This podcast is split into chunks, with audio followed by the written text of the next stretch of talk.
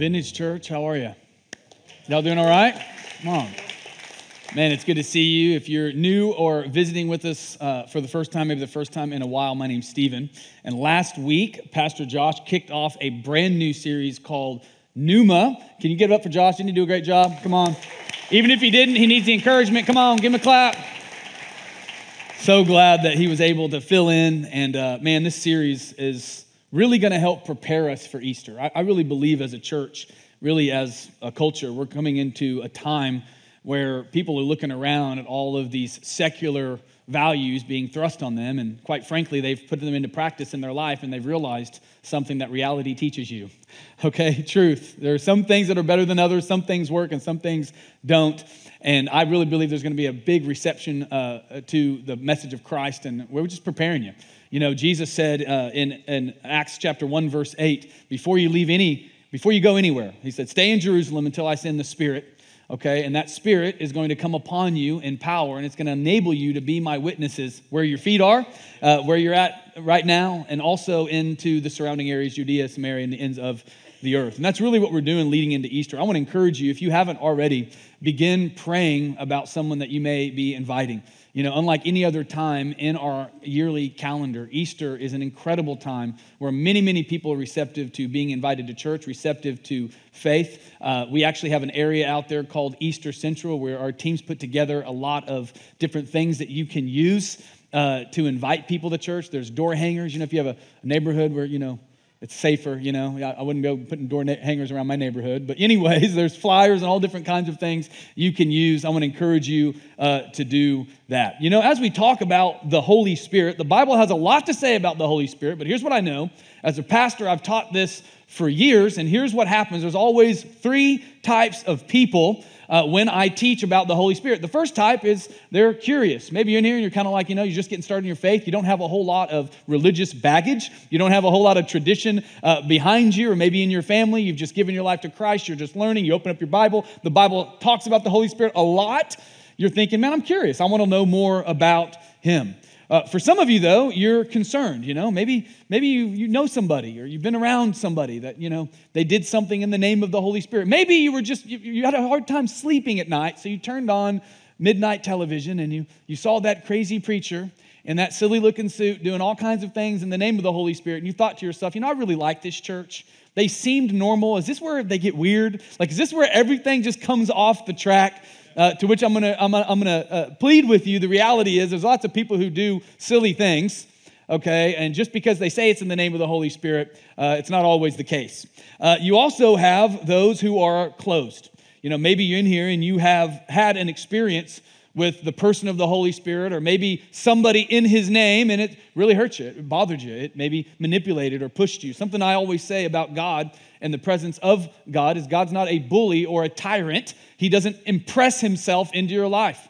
That's why we surrender our life to him. It's a free will choice, and a lot of people are just closed to even talking about it. Maybe because they grew up in a, in a, in a denomination that, that never even mentioned it uh, or maybe they grew up in a, a, denomination that, quite frankly, probably mentioned it a lot, and a lot of things that were done were weird and they weren't in the Holy Spirit. You know, last week, Josh uh, kicked off our series really talking about the Holy Spirit. Really, you know, this is not Casper the Friendly Ghost. You know, the Holy Spirit is not your weird Uncle Eddie. You know, it's not this kind of timid thing you should kind of wonder. It's also not like your genie in a bottle.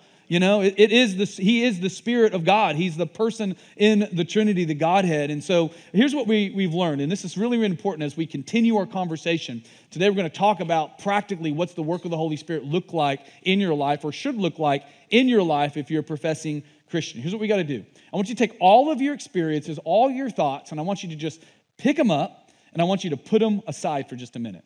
And what I want to do for about the next 20 minutes is I want to open up scripture and teach you who the Holy Spirit is, practically how he works in your life. Here's what we call it we want to put the Bible over our head and allow it to be the filter for everything. We say it this way our experience informs us, but only God's word forms us. That is so important, not just in this topic, but in every topic in the church. It's very, very important. Here's what Jesus says about the Holy Spirit in John chapter 16, verse 7.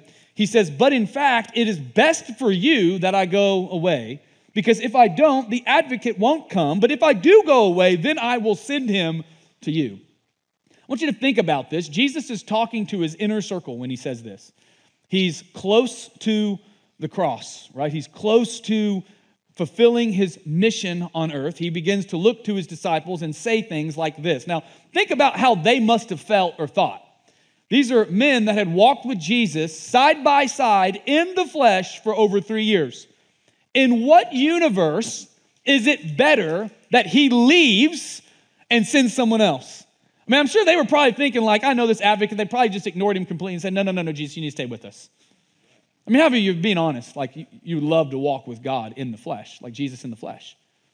You see, Jesus knew something that they couldn't possibly know. He actually knew, and it actually is better that he goes to the Father and sends the Holy Spirit. Here's why Jesus, when he died on the cross, the Bible says he paid for all of our sins, past, present, and future. The theological idea here is justification. There is a penalty for every sinful thing you do. How many of you are without sin? Every one of us have a great debt we cannot pay. This is why, if you're in here and you're far from God and you're looking at your life and you're trying to do it the world's way, I can save you a lot of heartache and pain.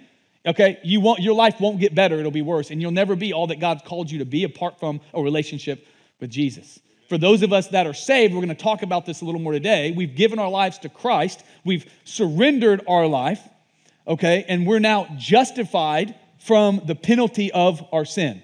Here's what that means. What that means now, Jesus is saying it's better that I leave this earth, I fulfilled my mission, and I go and I sit at the right hand of the Father. You know why Jesus is at the right hand of the Father? There's a few reasons why he's there. The first reason is so that every single time Satan comes and accuses somebody who's found in Christ, Jesus can go, Hey, I'm your advocate. I'm actually your high priest between you and God. Look at my hands. I paid for that. Did you know God's just? He never makes you pay twice. He's absolutely just. He fulfilled our, that's where the word justified comes from. It's just because Jesus paid for it on the cross.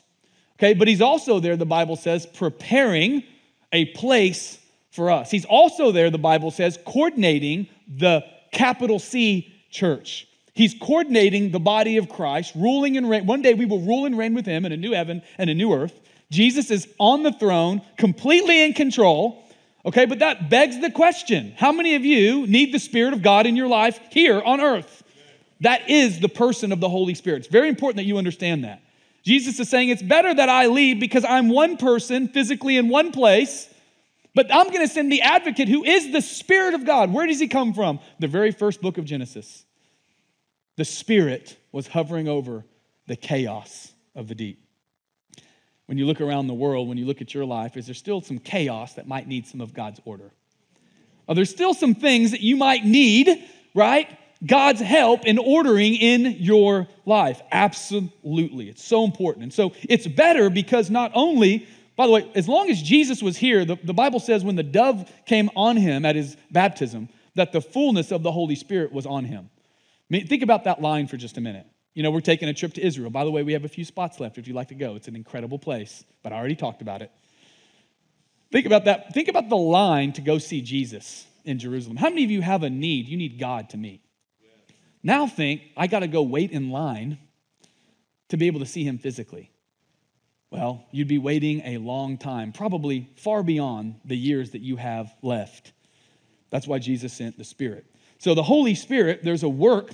Uh, the Holy Spirit, the New Testament talks about him a lot, and it uses three Greek prepositions. And in these three Greek prepositions, we see right? The completeness of his work. The number three is always the number of perfection, it's always complete right? God is God the Father, God the Son, God the Holy Spirit. He's three in one, perfect and whole, all equal, all powerful, but all unique and different.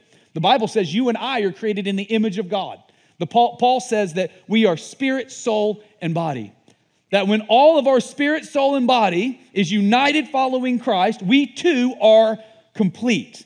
The same thing is in the work of the Holy Spirit. There are three works of the Holy Spirit in this world. The first is the Bible says he is in this world, convicting this world of sin. That's very important. This is important because a lot of times believers get deceived by what I'm going to call the idol of evangelism because we think that every single word we say and everything we do is either going to lead people to heaven or straight to hell. That's a lot of pressure. It's a whole lot of pressure. But the Bible actually says that's not how this works. The Bible says that we partner with what the Holy Spirit is already doing. Did you know even those people that God gave you in your head, hey, they need Jesus, they need to come to church, I need to talk to them about my faith. Did you know He's already working in that person's life with or without you? And did you know even if you don't obey God, God still is willing that none should perish, and He's going to do everything He can possibly do to fill that gap? Now, you're also going to give an account before Him on whether or not you obeyed Him to do what He called you to do. Sir, it's true. You don't do it, he will raise up somebody else. Two things will happen. Number one, you'll give an account. Number two, you'll miss the blessing, meaning, and fulfillment of being used by God. That's right. So he's working in the world. The next thing is the Bible says when we're born again, he comes to reside in each and every one of us, meaning that you and I have a portion, the Bible calls it a deposit of the Holy Spirit inside of us. His name is the spirit of adoption. You're born again. I don't know about you, but when I gave my life to Christ, not everything changed, but something big changed. All of a sudden, I wanted to do good. All of a sudden, I wanted to know God. If you're in here and you call yourself a Christian and you have no hunger to know God, you're not saved. We're going to talk to you after service. It's just true. Now, it doesn't mean just because you're saved, everything just works itself out and you're just completely made new. Although I was made alive in Christ, the Bible says a new creation, my want to changed, but my desires were still there. The same way that I thought, the same way that I felt, the same way that I acted, I had to conform that into this new creation. Let me say it this way Before Christ, you were a bad person that occasionally did good.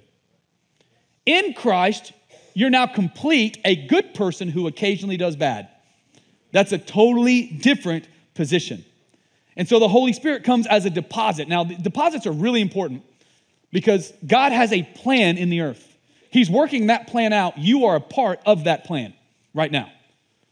Okay, but the plan hasn't been complete yet. And so it so the Bible says Jesus gives us a deposit of his spirit. He doesn't put it in one person. He puts it in his body. In the local church in the book of Acts and even today was it was a secret, the Bible says, hidden in the heart of God since the beginning of time. The Bible literally says if Satan could have seen what was going to happen when the Holy Spirit fell, he never would have touched Jesus. Yep. And it was a secret hidden in the heart of the Father since the beginning. Even the disciples, they didn't understand it. They're still thinking, man, Jesus, you're going to come help us kick the Romans' butts. Come on. Conquering king. They only thought physical. What they couldn't imagine was the Holy Spirit residing in each one of them as a deposit. Think about a deposit for a minute. We have this favorite uh, furniture store that we go to. I'm not going to tell you what it is because people always get there first and buy the best furniture. So I'm not going to tell you which one it is, but it's an outlet store. And, and we always get there, and, and, and I can go there and, and, and I can pick out pieces of furniture that I really like. And they have, even though I have no way of getting them home, I have no way of, I can figure that out later. I can go and I, and I can take off the little tags and I can go to the front and I can pay 25% for them to hold them for me to come back next week. The same is the Holy Spirit inside of you as a believer. It's a deposit of a fullness that's coming. That fullness is when that furniture gets put in that perfect room, right? I mean, like decorating. I'm, I'm kind of nerdy like that. It gets put in its right place. Even though I don't have it yet, it's already mine. That's the idea of the person of the Holy Spirit, his work in us. But the Holy Spirit will also come upon you. This word is epi in the Greek, it's epi. It's this idea of there's going to be times in your life, right, where you're going to need the power of God to come upon you to be a witness, not to make it all about you or to get weird or to draw attention to yourself. The Bible says that the Holy Spirit empowers believers so that they look at what we do and they give praise to God. They look at who we were and they give praise to God. They look like, I knew that person before. There is a God in heaven because there is no way that's the same person. That's what happens. And God's power comes on us. And so, what I want to do for the next few moments is I want to talk about some ways that that happens. But first, I, I want to I want to teach you something that maybe you've never really thought about, especially if you've been in church for a little while. For me, especially early on in my faith, I would read stories about people in the Bible, and I would just be blown away. Have you ever looked at like open up your bible and you're reading stories about david and you're reading stories about you know it's just it's Sam, samuel and you're reading stories about these gideon these great men and women of god deborah you're just sitting here thinking like I don't know, like you look around our world, how many of you honestly thought, we need some more of them, you know? You're looking around the world and you're thinking, man, I need, we need it. We definitely need a Jeremiah. Come on, anybody. You don't know what I'm talking about because you haven't read the book. You need to read it. And we need an Isaiah, man. We, we, man, if only we had a David, right? If only we had a David. Think about this Hebrews chapter 11. By faith, Abel offered a, uh, to God a better sacrifice than Cain.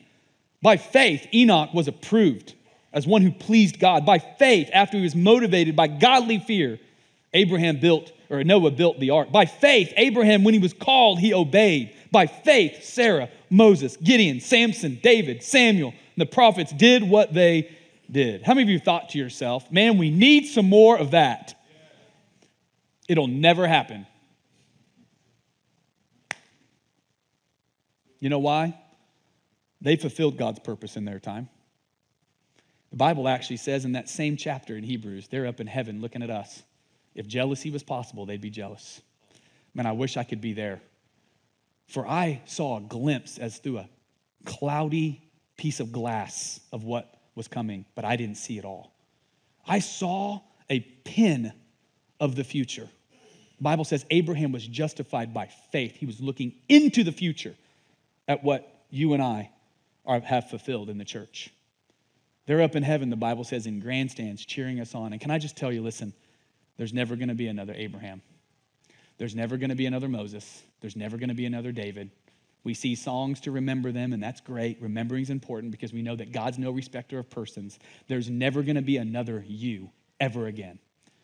And we have a choice as believers, particularly in this conversation about the Holy Spirit, to allow Him to use us in our time. People ask me this all the time. I'm going to teach uh, what's called eschatology, it's a study of the end times. I got this cool title. Uh, you know, if you don't like it, it doesn't matter, I'm probably going to use it. But it's called The End is Greater Than the Beginning. And for those who believe it is. And, and, and this word, this kind of this word, you know, God's making all things new. He's using us. People always ask me, is it the end days? And I think to myself, well, I don't know, but I know it's your end days. Because when your time's up, you get no more. Their time is up. And did you know that what we have is actually better? The Bible says it's better. It doesn't replace, but it fulfills. Jesus says, I didn't come to abolish the law, I came to fulfill it. What is that? That's the person of the Holy Spirit alive in every single follower of Christ. He says this in Hebrews 11 39. All these were approved through their faith, but they did not receive what was promised, since God had provided something better for us. Everyone say me. That's what I want to talk about for the next few moments. Because I believe more than any other time in our culture, more than any other time in the season of our church, in our, in our lives, that we need the power of the Holy Spirit more than ever before. We need to stop thinking God's going to use someone else. And we need to start activating his power in us. Do you know why this place feels different than many other places in culture? Many of us were praying out. We're crying out to God God, I want more of your spirit. I want more of your presence. That worship, that wasn't just because we had talented musicians and some smog and some lights. It's because there was a manifest presence in this room because you came in it. You see, many of us, we want more of God, right? But we never gather with God's people. It's in His presence we get more of Him. And as we open up His Word, the Holy Spirit reveals things to us. I want to practically give you some thoughts that as we go into this Easter season, I think all of us need to believe at a greater level, and we need to. We, some of you, you know, this depends. If you're a Baptist or Presbyterian, this is how you worship. And I love you. You're fine. You know, if you listen, if you're a non-denominational Baptist, you put a coffee in your hand. Come on, somebody. okay, you know, listen. Everyone has different personalities. I'm not going to get in here and you know whatever. But but I will tell you. You know why we raise our hands in worship? It's a universal sign of surrender. We open up, we open up our hands. You know, you know why? Two things. We need to first realize that we're not God. You know what this does? There's a reason why the symbol of revolution is this. Jesus said, if you hang on to your life, you will lose it. In other words, it will slip between your knuckle in your closed fist. But if you open up your hand, what is that? Surrender. I will hand you back a life that's so much greater than anything you could ever have. Did you know your faith is the greatest adventure that any human being was ever created for, better than anything on your bucket list. You'll spend the rest of your life allowing the Holy Spirit to download into you, in part, as a deposit, what's going to happen in a new heaven and a new earth. Did you know this isn't all that there is? Our world loves to say that. It's demonic. It's a demonic attack that's been from the very beginning. It was in the garden with the serpent going, hey, hey, God's holding out on you. You won't actually die, right? You want to know a loophole? A lie with just a little bit of truth? This is so important for believers to grasp. The second reason that you need to surrender is because you need to realize you need God. First, you're not God. Second, you need Him. And all of us in this next season of what God's called us to do, we need the Spirit of God actively working in us. Not just one of us, not just a pastor on stage, not just a small group leader, but every single one of us as we're walking into our jobs, as we're sitting down to eat with our family, as we're engaging a culture that, quite frankly, has gone insane. You know how we shine a light? That light comes from the light that God sent into the world, and then Jesus sent to us in the person of the Holy Spirit. Eight ways that the Holy Spirit works in us. I got eight minutes, so I got one minute for each. Y'all ready? I may not hit all the verses, they are in your notes. I would encourage you to open your Bible on your own. A lot of people talk about truth. You know, anybody anybody who comes to you telling you that they have a secret truth, don't believe them. Jesus has revealed his truth, it's his word. My word is a lamp to your feet, a light to your path. God, sanctify them by your truth. Your word is truth. You don't need a pastor or a priest. Now, you do need the spiritual family of God and authority and leadership in your life so you don't get weird. Lots of people get weird. You see an isolated Christian? Yeah. It's like, you know, Hanks on Castaway talking to a beach ball. Volleyball, my bad. Wilson. You can get weird. And you know, the Holy Spirit, there's a lot of weirdness with the Holy Spirit. And God, listen, the devil will do everything he can to make you dismiss his work in your life. Oh, that's just feelings, that's just emotionalism. That's not really what happened. People will say that God doesn't move like he did with the apostles. They have all kinds of doctrinal statements and all kinds of excuses. I gave my life to Christ right before my 11th birthday, and they put me on a church bus to a revival. And I believe God, I believe God was there. By the time I got there, he wasn't there, but I believe he maybe was there before. I believe God works in revival. Usually we just screw it up because God doesn't move the same way twice. Not like that. We want to build a monument on it and we end up screwing it all up. I knew it was messed up because when I went in, they didn't have anybody that wanted to serve kids. They all wanted to be in the presence of God in the main auditorium, and there are kids that it smelt. No diapers were getting changed. They had to force, threaten adults. You know God left when the children are getting taken care of. God's gone. I went in, I didn't know any better. I was young. They put me into this prayer line, people hooping and hollering, barking like dogs. I was like, what did I get myself into? I get to the front of this line, this very famous preacher, I believe he's dead now, put his hand on my head, and I kind of came from the hood, you know. We call that trailer park for white people. Come on. I can use those words too. I don't got to appropriate nothing, okay? I lived it. And I was a little rough. I didn't know how all this Christian charismatic stuff worked. I wasn't trained. I would say indoctrinated. But, anyways, this brother puts his hand on my forehead. Who touches another person's face? It's freaking weird. He starts pushing on me, and when I start pushing, I'm like, pushing back. and then a guy comes behind me, and I'm paying attention. You know where you get shanked? From the behind. And I'm looking, and this guy's coming behind me, and I'm, I'm starting to get nervous, and I'm, I'm doubling down. He starts praying for blessing and healing. It turns to casting out a demon because I wasn't responding. I will tell you, if there was a demon, it's still there because nothing happened. But, anyways, it really messed me up. I've still got eight points. We're going to go real fast. It, it really messed me up. And the devil does that. He puts the weirdest, unbiblical thing. You know what I see in the Bible when God heals somebody? They get up and walk. They don't fall down and bark like a dog.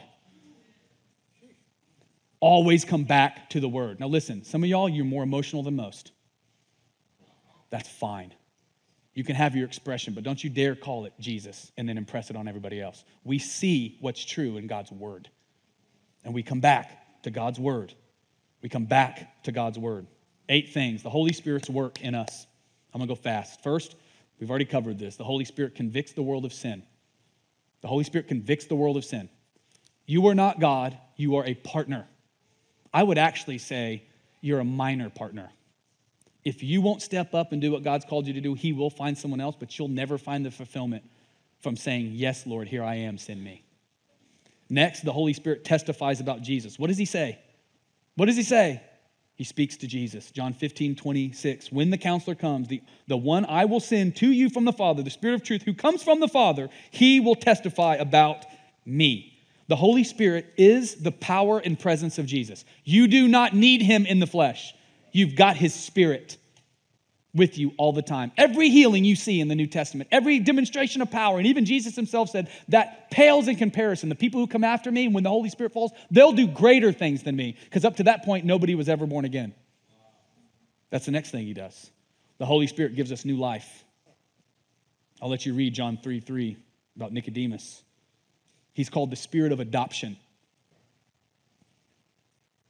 Next, we see the Holy Spirit teaches us. The Holy Spirit teaches us. How does he teach us? There's two Greek words you got to understand. The word logos is the written word of God. It's this. Every single bit of it. It's all right here. Somebody tries to tell you I've got some secret truth. That's witchcraft. They're a sorcerer. It's called Gnostics, by the way. It's what everyone's trying to say today because I'm this color, because I'm this sexual transition, whatever. I've got some secret knowledge for you. And one day, you know, when you miraculously, instead of being born again by surrendering your life to Jesus, you become awakened or woke, you can now understand. You see how demonic that is? Woke started in the garden with the serpent tempting Eve. That's where it started. It's nothing new. Christians just haven't been taught about it. Right? He says, You'll be born again anything that violates the word of God. I don't care if it comes from your preacher's mouth. I don't care where it comes from. You do not need anyone to be able to discern the truth. The spirit of truth, the Holy Spirit lives in you. It resonates what's right, and then there's dissonance, disconnect with what's not. The key is if you don't know God's word, I almost quoted a, a bad word in a country song. Anyways, moving on. Glad I didn't. My wife's taught me to think before I speak. 2 Timothy 3:16. All scripture, everyone say all. Okay, in the original language, all means all. Nothing new. All of it. Every bit of it's good. All of it we can learn from. When we know God's logos, then this other Greek word, the rhema, which is the revealed word for you. The Bible doesn't tell you who you should marry, but it does say who's marriable. The Bible doesn't tell you exactly what you should do with that business deal, but it does give you a compass for truth, for honesty, for integrity.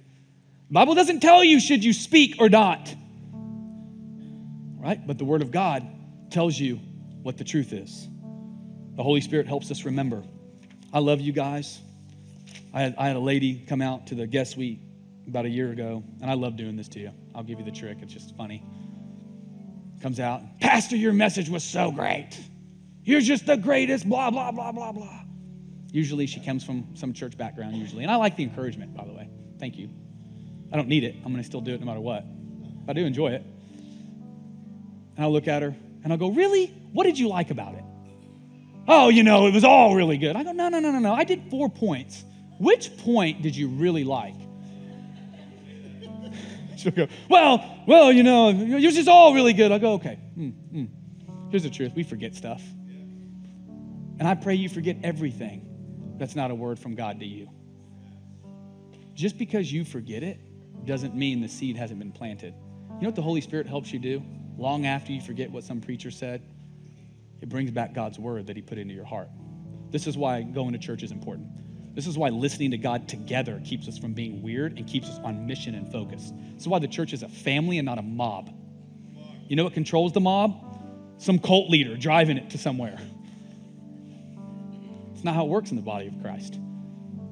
You start hearing something that doesn't match God's word, leave. Somebody asked me one time, who votes for stuff here? Oh, I know there's different traditions for that.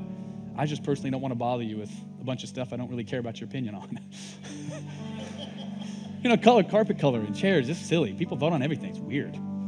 But people like that, whatever. You want to go to a controlling 50 person church like that, you go right ahead. That's fine. I looked at her one day. Somebody said this in a membership group. They don't let me do uh, Q&A anymore, live. and I said, ma'am, what do you mean? Who votes? I, said, you vote every week. Every time you walk into this church, you have two votes your right foot and your left foot. And I'm going to tell you, as believers, people, pastors who are not passionate about God's word over pleasing you, you should take your feet and you should leave. They'll lead you in deception. And I've watched it. I've watched it over and over and over again. We love the celebrity. We love the celebrity more than we love God's word. If you focus on God's word, you won't be deceived. You'll know what to say when you need to say it. You'll be ready, the Bible says, in season and out of season. Next, the Holy Spirit helps us pray.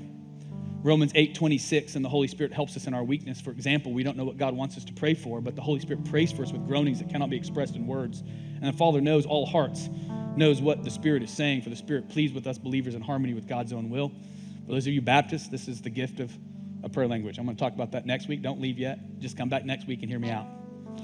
But God does actually give believers spiritual gifts. One of those is a prayer language. They are gifts from God. They're not promised to everybody, but the Bible says we should be seeking all of them all the time. You know why? Because we need them. We need them. Now, there's order for them, and there's ways that that works. Next, the Holy Spirit empowers us to speak. Empowers us to speak. I love the passage in Acts. I'm going to paraphrase because we're running out of time. There's a passage in Acts that describes Peter standing up to the same people who killed Jesus. I remember Peter. Peter was real bravado in the beginning. He had his fist, you know, like that. Jesus said, mm-mm, mm-mm, mm-mm, do this. You're not as good as you think you are, and you need me. Cut it out. And then he humbles Peter. Peter denies him something he promised he would never do three times. Weak. It was like a little teenage girl. It wasn't even like he was denying him to soldiers. Like a little girl, a little maiden.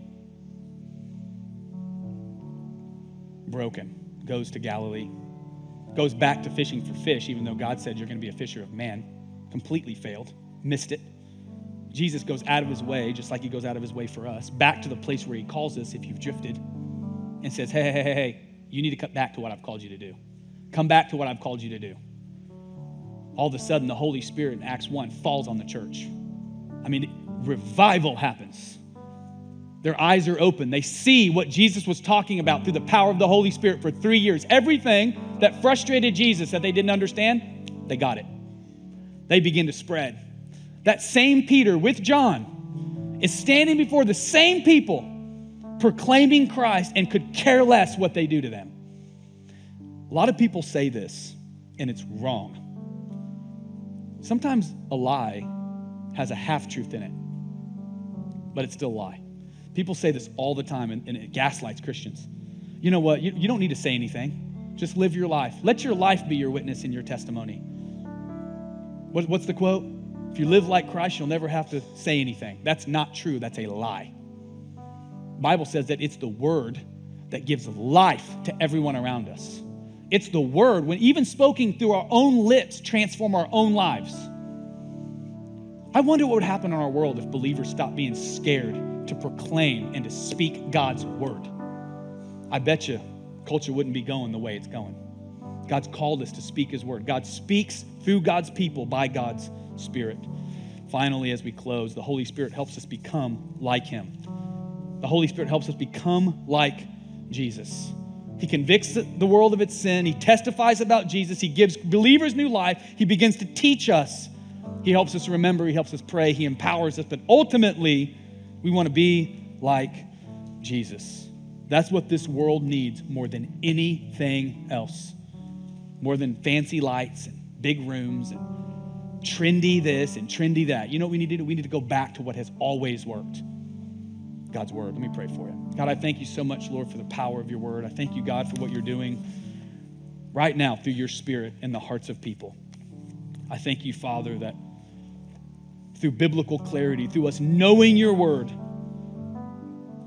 Father, we can have courage to live the life that you've called us to live. There's not a greater adventure than a life committed to and following after you, empowered by your Spirit to literally be the light of the world, the hands and the feet in this earth.